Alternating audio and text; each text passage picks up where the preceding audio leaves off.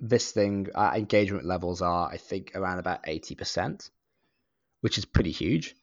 So about 80% of people in our community end up commenting and end up engaging with posts. Whereas every other community I've tried to run or that I've seen other people run, they tend to they tend to fail. Ninety percent of conversational marketing. They didn't see you. I think a real game changer. The marketing automation discussion.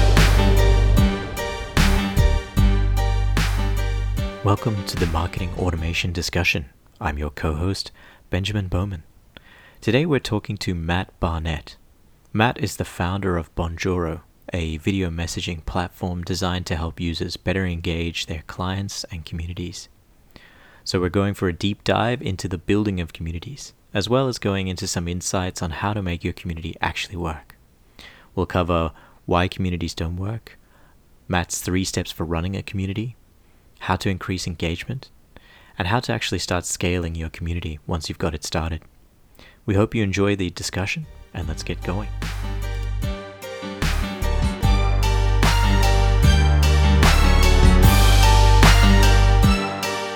Thanks for joining us today, Matt. Hey Ben, great to be here. So, today I wanted to get you on to chat more about your experience with video engagement and the sales funnel, but particularly starting and growing a community. But before we get into it, do you mind telling us a little bit about your background and the story of Bonjoro? Because I think that'll be relevant to what we're about to get into here.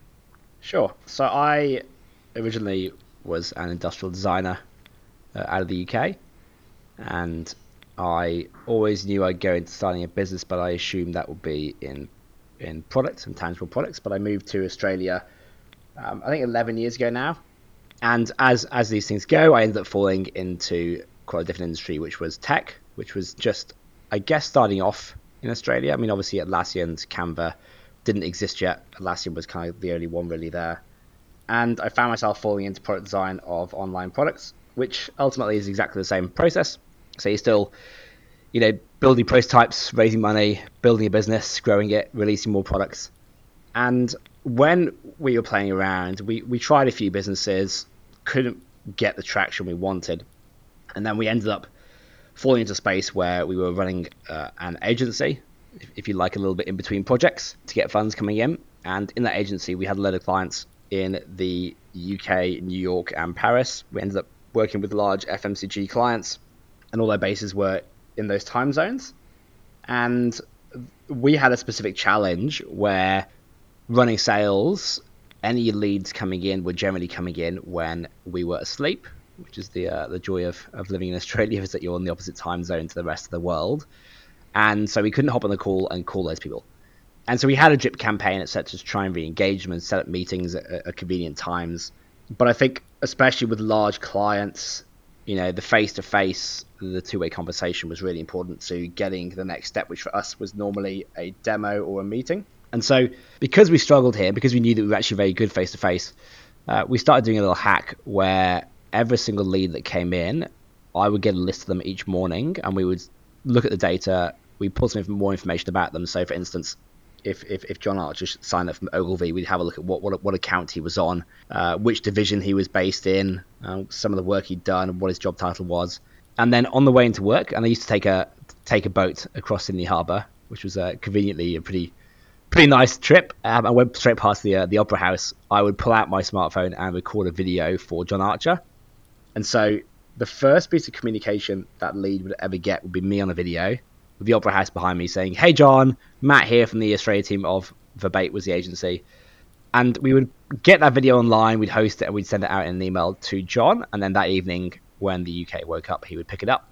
And we found by sending a video as a first piece comms, we tripled our, our response rate and as a result, we tripled the number of demos we were getting. I mean, the responses were amazing.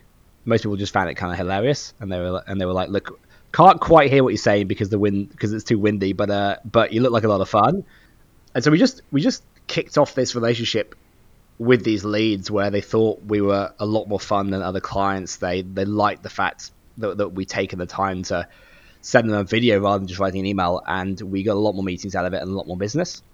I mean, long long story short, just so happened that one of those clients asked if they could use this this video email system, Um, and so on a Friday with a few beers, we actually built something that somebody else could use, and we put them on it, and they started using it. And then one of their clients asked if they could use it, and then one of their clients asked if they could use it, and then it kind of um, it just started snowballing from that point onwards. And so, you know, we kind of jumped on, on the opportunity, realized there was a problem we were solving for a lot of people, and that is what Bonjoro is today. I think it, I think it overtook the original agency in like 12 to 18 months, around there. Uh, now is much much bigger. So it sounds like you you first kind of got into video here as a means to bridge that gap between time zones. Is that right? Yeah, like uh, one of those one of those clients, like they uh, the way the way they said it, it was it was like we were we were pressing pressing the flesh um, on their time zone. So if you like getting our kind of like the like ourselves across, uh, but obviously when they were watching these videos, we were generally again off off work and, and asleep. So it was a it was about trying to get us across, and this is a you know the asynchronous point is that it it, it wasn't two way at all, um, but that didn't seem to matter. It seemed to work and get across our personality, and you know are, are we someone that you'd like to work with? Okay, so what did you learn from this? You know, where can video have a really big impact? I think using asynchronous video as a way to, to, to introduce yourself and and uh, connect with customers. Look, it, it comes in a number of stages of the funnel, and we're gonna on on this talk we're gonna focus down on the kind of community side of it. But in terms of where you use it, if if you're trying to convert leads that are coming in, and you think that a, a bit of personalization will go a long way, uh, it's worth having a, a test, and and that's to be honest probably the first use case that anyone would use this for because everyone has a lead funnel. Secondly, uh, we we see a lot of usage around what I would call activation. So once you have customers on board or clients on board, making sure in that first three months that they are correctly set up, that they really get value from your from your product or, or your offering, so such that they stay a lot longer down the funnel. And then the third area is really around uh, building what I would call it's what we call super fans, uh, and this is really turning a subset of customers into people who will rave about you and, and, and write, write reviews and do testimonials and make referrals and bring more and more customers in. Which obviously, if you can crack this part of the funnel, it's probably one of the hardest pieces to crack, but it's also the most effective way of getting high converting new leads. So those three areas. So really, if you're looking to solve, you know, converting more leads, activating more customers, or growing more advocates or super fans, those areas where taking the time to do to use video and to reach out to customers potentially has a large impact. Got you. So, what would you say is the strategy to to really leverage here? So, let's say we're gonna we're gonna focus down. I'm, I'm gonna leave um, leads uh, and activation for the moment and look at the the advocacy part because I think this is probably one of the areas where a lot of businesses fail. And there's I mean, there's, there's there's a lot of stats out there, but you know, anywhere from kind of five to twenty times more cost effective to get another dollar off an existing customer than it is to get one off a new customer. For most companies, growing your existing customer base is vastly more effective uh, than it is to go out and find new leads. Although, you know, conversely, getting new leads is, is generally seen as more exciting and more, more visible and easier to measure. So we tend to focus there. So what I'm going to do, I'm going to talk about how you create what we call advocates or super fans, and we'll talk about communities.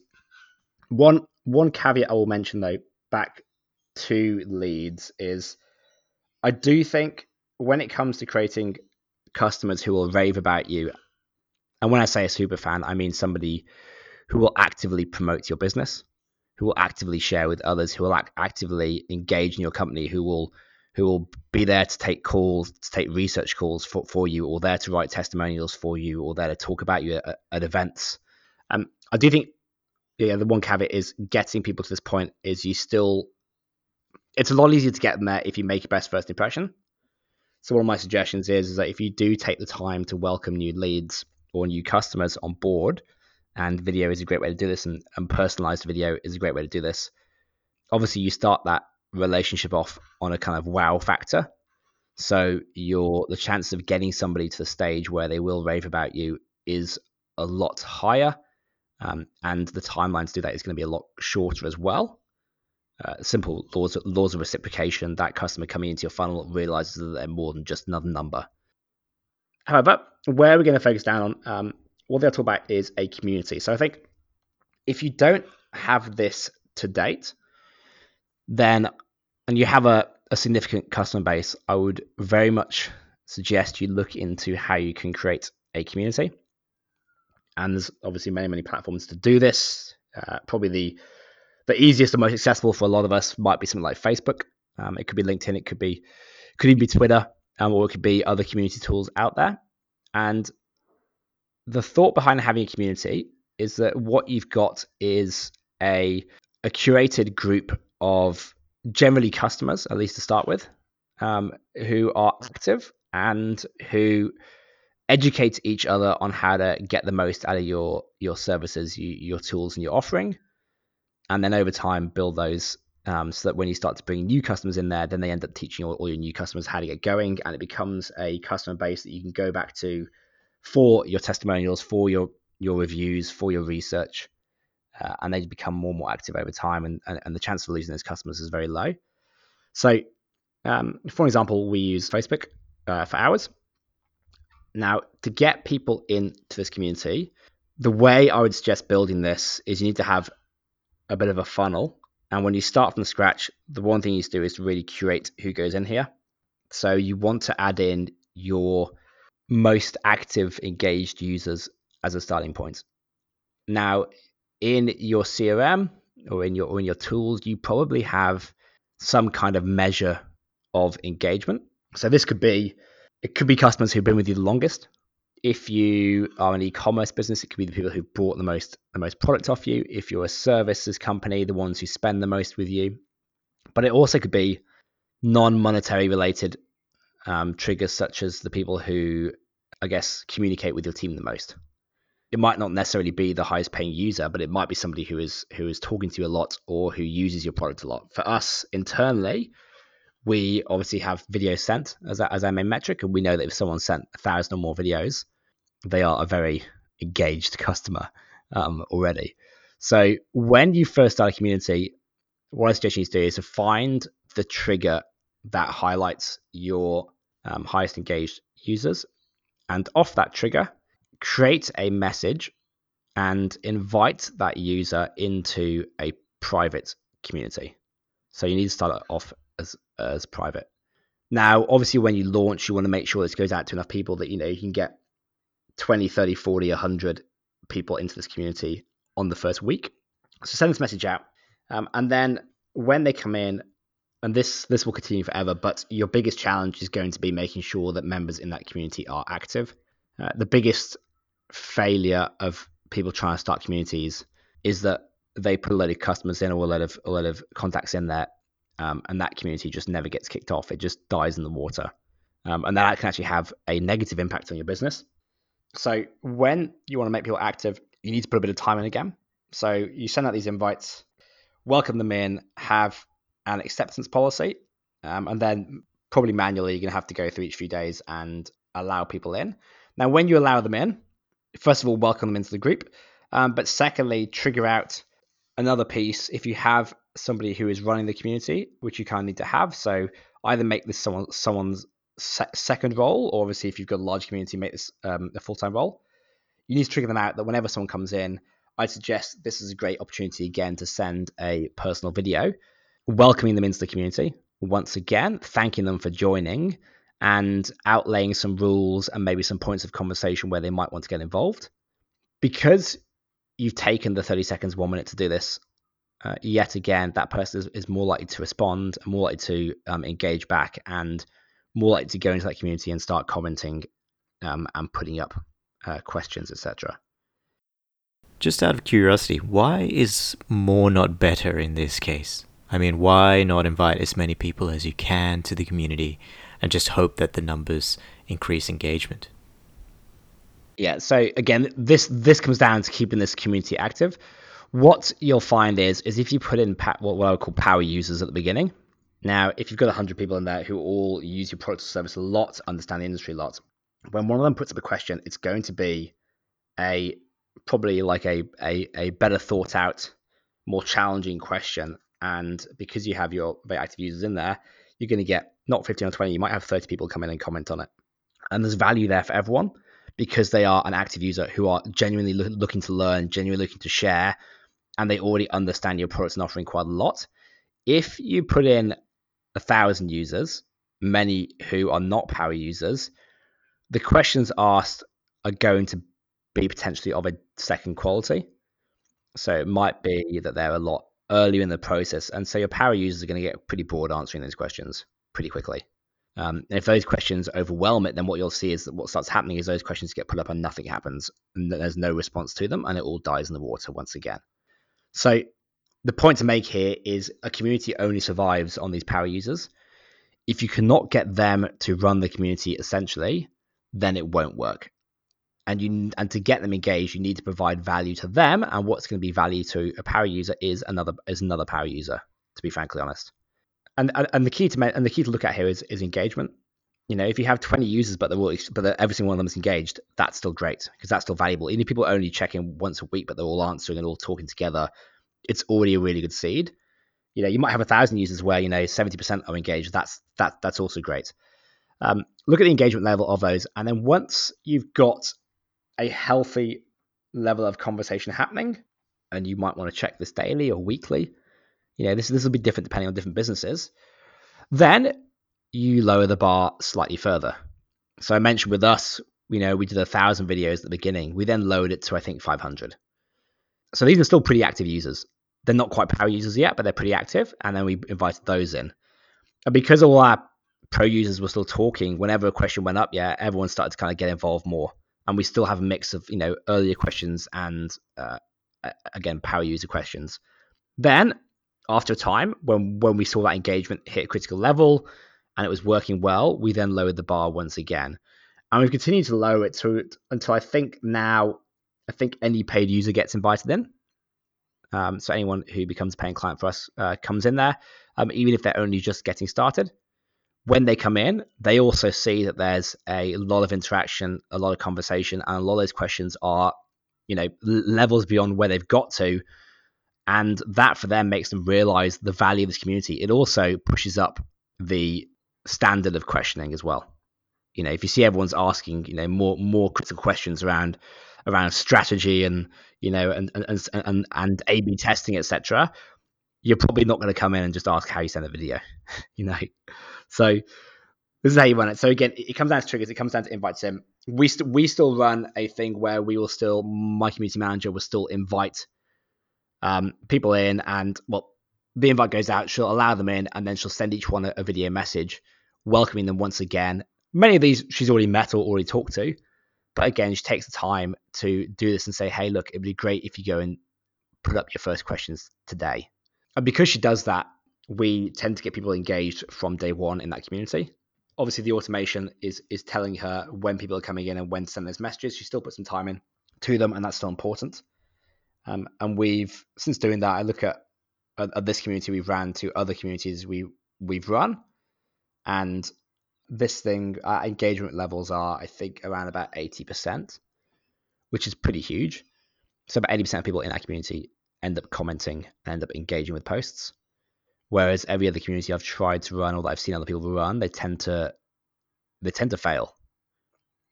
It's weird. The communities that work without much effort and which kick off at the beginning are only ones where you almost have a cult like status with your customers, which could which generally tends to be around deep niche products, um, which have those type of users.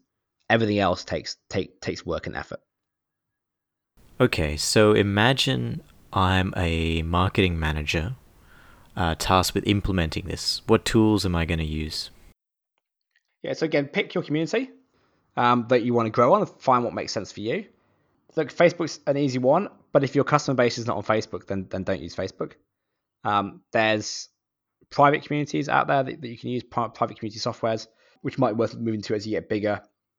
Again, you might find that LinkedIn is a better place for you. I mean, ultimately, Instagram is is a community. You can think of it that way, but again, it's about the, the idea of privacy and selection. Build triggers. Start off with your high, work out who your, who your highest active users are. Invite those in first. If you have a workflow tool, Um, or if you like a task list tool, then I would suggest that you create yourself a trigger a couple of times a week to remind yourself to go in there. And if it's not kicking off, then start to create content and ask specific questions. So although you have to obviously think of these and put them in to start with, don't drop the ball. So don't leave it two weeks and then come in and you know and say, does everyone like cookies? You know, um, create good content as as you go. As this grows, the less you will have to do this. Curation, you should end up being purely a moderator. If if this is successful, you shouldn't really have to create content in there at all. Now the other thing is once you've got a community going and it's running, you then need to leverage and use these these what I call super fans. So then it's a case of if that community is running, it's great, it's useful in itself, but it could be a lot more. So my suggestion then is to start to open up to your team. So when you have product research to be conducted, allow your product team to post in there and ask people to get involved. When you have people who hit certain milestones or customers roll over to be with you for a year, um, again, build an automation that lets you know and call them out in that community when they hit certain milestones. This also lets other people in the community see the fact that people are hitting these huge milestones, kind of drives them forward. Um, when you have drives for referrals and testimonials, put things up, up in this community again, use them once more. Um, we have a drive that whenever, again, customers hit certain um, certain milestones beyond the first one that puts them into the community, we then uh, let my community manager know, and she tends to reach out to them through the community and ask them to go and leave us a, a, a referral or review on a on a review a review site as well. Um, and we generally get something like ninety five percent completions on those requests, um, which is huge. And if we went out to our customer base and just sent them an automated message and did it there, we we've we've tested it and we get like twenty percent reviews. When people go to implement this, do you find that there are common issues that they run into that we should be aware of? Engagement's number one. Um, secondly, you need to make sure that the level and the value of the content is high. So again, if everyone's asking questions that are repetitive, get boring, and not very insightful, your biggest power users will end up drifting off that community. If you need to do this yourself to begin with, then then do. But again, if you build this correctly, it should work. So the third part really is about is about how you grow these communities. So I'd say you need to vet them heavily to start with, and then bring on more customers into these communities at a measured pace. So don't go from you know 100 to 10,000. Build up over time. And if you do this and you create it well and you vet it, then again, a lot quicker than, than you realize, you'll essentially be able to step out of it and it'll run itself. And then fourth, I think once you have this, use it a lot of people, you know, as you see, you see people who get active communities and then don't really leverage them. They they let them be their own thing, and of course they are valuable on their own. But I look at that, and if anyone in the in the company has a question, like a product have questions, I'm like, go ask the community. Just jump on in there, and everyone kind of comes in. And obviously they are, you know, they are advocates. Um, but to be honest, those are the kind of customers that we want to build for. You know, as, as a result of this, uh, if you look at like Bonjoro, I think 40% of all our traffic is through referral. Talking generally about automation and, and marketing tech, what do you think's coming next? What's your what's your take on the current pulse? So, my suggestion is that I think one of the challenges we, we face now, like across the world, is is the idea of of doing personalization at scale. I think and by the way, we use we use all levels of automation. Like all, all messaging is important. I think what we've seen, and again, we're we're, we're biased, but but our our ethos for the company is is automate um, processes, but never relationships. And I think what I've seen, you know, over the last few years of, of being in tech, especially, is that we all went online and we all hit automation pretty hard. We all did automated messaging um, for years, and that was fine for a while. And as anything, it gets ruined by bad actors by by scale. And we're at a stage now I think people are fed up of just of just the of uh, of just the inbox. And so I think the challenge now is how do you cut through all the bad actors? How do you show that you do care about customers? And I think personalization is is the way to do this. How do you show that a customer is not just another number? Because I think customers are fed up of being numbers, and there are a lot more offerings in the marketplace now that it's very, very rare that you will have a product or service where there are no competition. I think going beyond just the product or the service offering and showing that you genuinely are there for customers has a lot bigger impact now than it has done for the last 10 years. I think if you go back 50 years, it had a huge impact where people were going into shops and you know your, your your baker understood your order every morning you know you would never leave that that that baker Awesome. So, before we wrap up, for people who are listening and want to connect with you, what's the best way? so look if you want to reach out to me in person feel free to hit me up on linkedin. If you search for papa bear uh, i'm probably one of the three people that turn up. I'm the guy in the bear suit.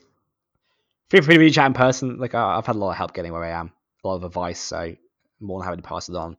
Um, if you want to try out personalized video um, look feel free to hop onto bonjoro.com give it a go. If you sign up uh, most importantly you'll you'll receive a video from some person in the team in one of the countries so you'll get to experience it firsthand uh, which i think uh, will help the penny drop if you haven't seen one before so give that a go Perfect. Thanks, Matt.